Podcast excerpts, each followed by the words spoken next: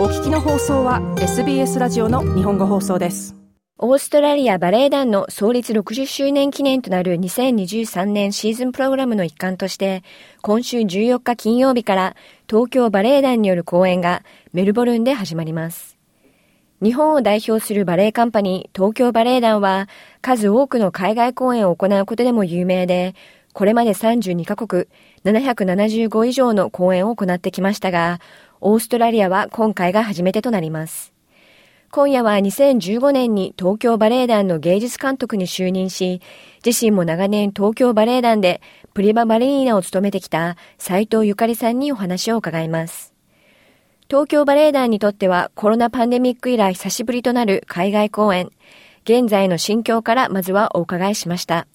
想像していたよりそのコロナの時期が長かったので、本当にいろんな意味でダンサー含めスタッフの人たちみんな苦しんだ時期だったので、やっとその明るい兆しが見えたっていう、本当にほっとしています。今回メルボルンの公演で披露されるのは、ロマンティックバレエの名作と言われるジゼル。1841年に初めてパリで公演されて以来、世界各国のバレエ団で上演されてきました。斉藤さん自身も東京バレエ団をはじめ、リトニアやロシアなどで踊られてきた思い出大きい作品です。マリーナ・セミオノワ先生という、本当に偉大な先生から習った最初の出会いの作品であり、その後、セミオノワ先生の後、私が尊敬しているエカテリナ・マクシモワさんというバリリーナの方から全てを教えてもらった大切な作品です。そういう意味で、私が初めて日本で東京バレエ団でジゼルを踊り、えー、それが怪我から復帰した舞台だったので、そういう意味でも節目節目の思い出深い作品です。東京バレエ団にとってもこのジゼルというのはものすごく歴史のある作品で、で、その大切な作品、私だけでなくバレエ団にとって大切な作品をオーストラリアにまず持っていくっていうのは、あの、多分ジゼルを持っていったのは、海外公演で、持っていくのは2回目になると思います。ジゼルは婚礼を前に息を引き取った女性の霊、ウィリの伝説を元にしたストーリー。全2幕で構成されており、生と死の2つの世界を描き出しています。今回主役のジゼルとアルブレヒトを演じるのは、東京バレエ団のプリンシパル、ファーストソリスト、そしてソリストによる3組ですが、斉藤さんはそれぞれにダンサーの持ち味を活かすように指導されています。ジゼルというのは本当にあの古典バレエの中でも最もドラマ性を重要視された作品で、踊る人によって全く表現方法が変わったり、ある程度の決められた法則みたいなクラシックバレエなので、その中で決められたことをやりながら、その自由な部分、目指す線の部分がものすごく多いので、私が一番大切にしているのは、そのダンサーにとって表現方法も違いますし、最終的にそのキャラクターの出す色っていうのも、あの、変わってきます。だからそこの部分を、ダンサーの持っている持ち味を一番大切に表現し、その役の中に入っていってもらえることをいつも意識しているので、あの、三人三様でみんな違う表現方法ですし、ジゼル像というのも違いますし、一番大切にしているところはその、その人の持っている持ち味を重要視していきたいっていうところです。6歳の頃にバレエを始めた斉藤さんは、16歳の頃からロシアへと短期留学を繰り返したほか、ダンサーとして活躍した後の2009年には、ロシアの大学へと渡り、バレエ指導者の資格を取得するなど、ロシアとは切っても切れない関係を築いてきました。そんなロシアの現状についてはどう思われているのでしょうか？いや、私は今もうあちらでいろんな情勢が変わってから、あの向こうにほとんど行けてないというか、実際、東京バレエ団の仕事がものすごく忙しかったり、講演活動に追われているっていうこともあるんですが、ただ、あの、たとええー、どんな状況であろうと、政治的なことであろうと、社会的なことであろうと、あの、歴史っていうのは変えられないと思っているんです。だからこの芸術っていう私たちが携わっているその世界っていうのは、あの、本当にそこに国境がないものと、あの、捉えていますし、やはりロシアでのバレエの歴史っていうのはもう日本と比べては比較にならない長さがあるので、そこから得てきたものっていうのは、あの、本当にこれからも大切に芸術面において大切にあの自分を通して個性のダンサーに伝えて生きられることがあったらと願ってます。かつてロシアへ留学された際はソ連時代だと聞いております。様々なご苦労があったと思いますけど、少し聞かせていただけますか？うん、私が、あの、初めて行った時は本当にまだロシアっていう国でなく、もう鉄のカーテンで閉められた、閉ざされた、本当にすぐそばなんですけど、日本とロシアっていうのは。なんですけど、ものすごく遠い国でした。そういう意味で。ですが、ハングリーな時ほど技術っていうのは、ものすごく成長できる時期なんだなっていうのは、今のこの時代とこう過去を比べてみるとものすごく感じられるところがあります。もう本当にあの物質的には日本よりいろんな意味で不自由でしたし、娯楽も本当に少なかったですし、でも、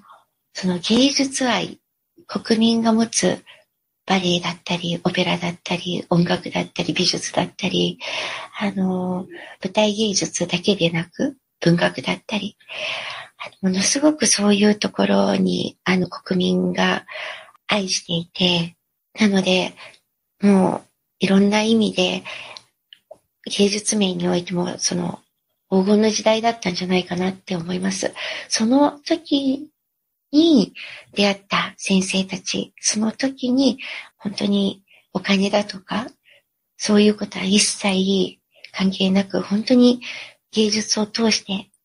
愛して、大切に私に指導し育ててくれた先生方との出会いっていうのはその時だったので、ものすごく感謝してます。そういう意味においては。その後、ロシアへ渡り指導の資格を取られますけど、なぜロシアへと渡ろうと思ったんでしょうか？まず、あの、私の母が、この東京バレエ団の最初のスタートの時から母が携わっていて、それで東京バレエ団っていうのは、あの、上に冠がついていて、チャイコフスキー記念東京バレエ団なんですね。それで、あの、日本において本格的にロシアバレエの教育が受けられた場所が東京バレエ学校といって、東京バレエ団の前身にあたるんですが、もう60年以上の歴史があり、あの、ずっとそのロシアバレエを携わっていた母から私は指導を受けたので、理由っていうのはそれだけのことです。斉藤さんは本当様々な試練を経験されました。あの、大きな怪我もありました。でもそれを乗り越えられて、今のご自身があると思いますけど、スランプに陥っているダンサーには、どのような風に声をかけられていますか？まあ私も本当に七転び八起きって、あの、ダンサー時代言われてて、まあ体のことだったり、あの、怪我のことだったり、あの、出産の後だったり、まあ、いろんなことを経験してきてるんですけど、でも、あの、ダンサーたちのその精神面っていうことに関しては、あの、やっぱり、その時、なんでこんな風になってしまったんだろうとか、なんでこんな結果になったんだとか、はい自分の思い通りにいかなくなった、そういう出来事に直面した時、やっぱり今いろんな経験があるから今の指導者としての私もあるし、何一つ無駄がなかったなってすごく感謝しかないんですよ、今。だから人生の先輩として言えることっていうのは、その時がベスト。いいことも悪いことも。それをどう受け止めるかで、後が変わってくる。だから、超えられない人には、まずそういう試練っていうのは与えられないわけで、試練を与えられて、どうそれを今後将来の自分の人生に、ね、役立てていくか。苦しいことがあった時っていうのは一番本当にその人が成長できる大きなチャンスなんだっていうことは自分自身いろんな経験をして感じてることなので、そのアドバイスがダンサーにとって、あの、ストレートに心に響いてくれる人もいるし、受け入れられないって思う人もいますし、でもそれも気づいた時がその人の人生にとってベストだと思っているので。メルボルンの公演では東京バレエ団のどのようなところに注目してほしいでしょうか？みんながあの一体感であることを常に意識してやっている。あの、それはえー、第2幕のコールドバレーを見ていただいてもわかると思いますが、あの、ものすごく家族のような、あの、みんなで力を合わせて一つの作品を作り上げていこうというところが特に強いバレエ団だと思います。あの、東京バレエ団のコールドっていうのは、あものすごく世界的にも評価が高くて、本当に一種乱れずというか、いうところでにも、なので、バレエ団員の子たちは、その東京バレエ団のコールドになりたいって言って入ってくる子たちもたくさんいて、あの、ソリストだけでなく、あの、本当にコールドバレエの一番後ろの人まで、東京バレエ団の魅力を出すに値する人。今、オーストラリアバレエ団の芸術監督である、あの、デビッド・ホールバグさんからの、まあ、あの、ご招待で、今回のこのツアーが実現するんですけれども、あの、ホルバーグさんは東京バレエ団のジゼルの公演で、あの、ゲストとして、あの、東京で踊られてるんですね。で、その時にすごくやはり、今私が言ったような、あの、東京バレエ団の魅力っていうのを感じられた方の一人だと思うんです。だからこそ今回のこの舞台に、あの、まあ、つながったって言っても過言ではないんじゃないかと、私はそういうふうに思っているんですけれども、そういう意味で、こう、つながりっていうのはすごくあって、それが、あの、現役を引退されて、同じ立場の芸術監督になられて、それで、あの、今回のこの招待を受けられたっていうことは、私にとってもすごく大きな喜びとなっています。今夜は東京バレエ団で芸術監督を務める斉藤ゆかりさんにお話を伺いました。東京バレエ団によるジゼルはメルボルンで7月14日から22日まで開催されます。詳しくはオーストラリアバレエ団のオフィシャルサイト、オーストラリアンバレエ .com.au または SBS 日本語放送のこのインタビューページからどうぞ。SBS 日本語放送の Facebook ページで会話に加わってください。l i いいねを押してご意見ご感想をお寄せください。